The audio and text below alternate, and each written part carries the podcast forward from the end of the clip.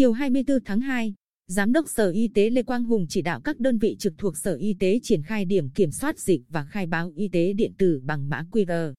Theo đó, các đơn vị đăng ký điểm kiểm soát dịch và thực hiện dán mã QR ở vị trí dễ nhìn nhất để người dân thực hiện quét mã QR khi đến và đi. Bố trí người giám sát để đảm bảo 100% người đến liên hệ công tác, người đến sử dụng dịch vụ y tế phải thực hiện quét mã QR. Các đơn vị triển khai việc thực hiện khai báo y tế điện tử cho toàn bộ cán bộ, nhân viên y tế, người lao động. Hướng dẫn bệnh nhân và người nhà thực hiện khai báo y tế điện tử bằng các phần mềm do Bộ Y tế phát hành như Vietnam Health Declaration, nCoV hay Bluezone. Trường hợp không có điện thoại thông minh thì có thể thực hiện khai báo y tế bằng cách truy cập đường dẫn tờ khai y tế.vn trên máy tính có kết nối Internet.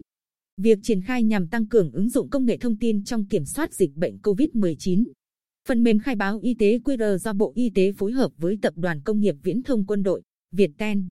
xây dựng, giúp người dân thuận tiện khai báo y tế trong quá trình đi và đến các địa điểm công cộng cũng như theo yêu cầu khai báo của cơ quan chức năng.